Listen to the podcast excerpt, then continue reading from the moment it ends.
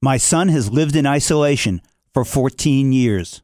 I'm Bill Newman, and this is the Civil Liberties Minute.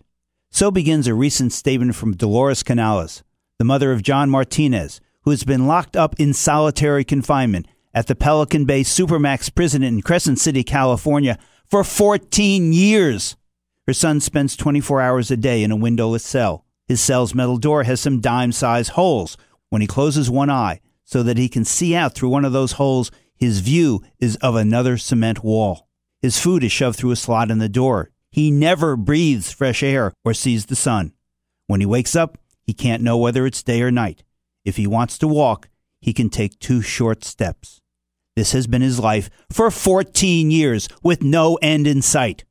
President Obama has stated that he welcomes international scrutiny of America's use of solitary confinement. Well, we should take the president at his word and urge him and Secretary of State John Kerry to invite the United Nations Special Rapporteur Juan Mendez to conduct a fact finding visit to our Supermax security prisons. What will he find? America's Supermax prisons confine tens of thousands of people in these cement tombs in solitary confinement for weeks and months and years and years and years, and we call it corrections. When other countries impose conditions like this, we call it torture.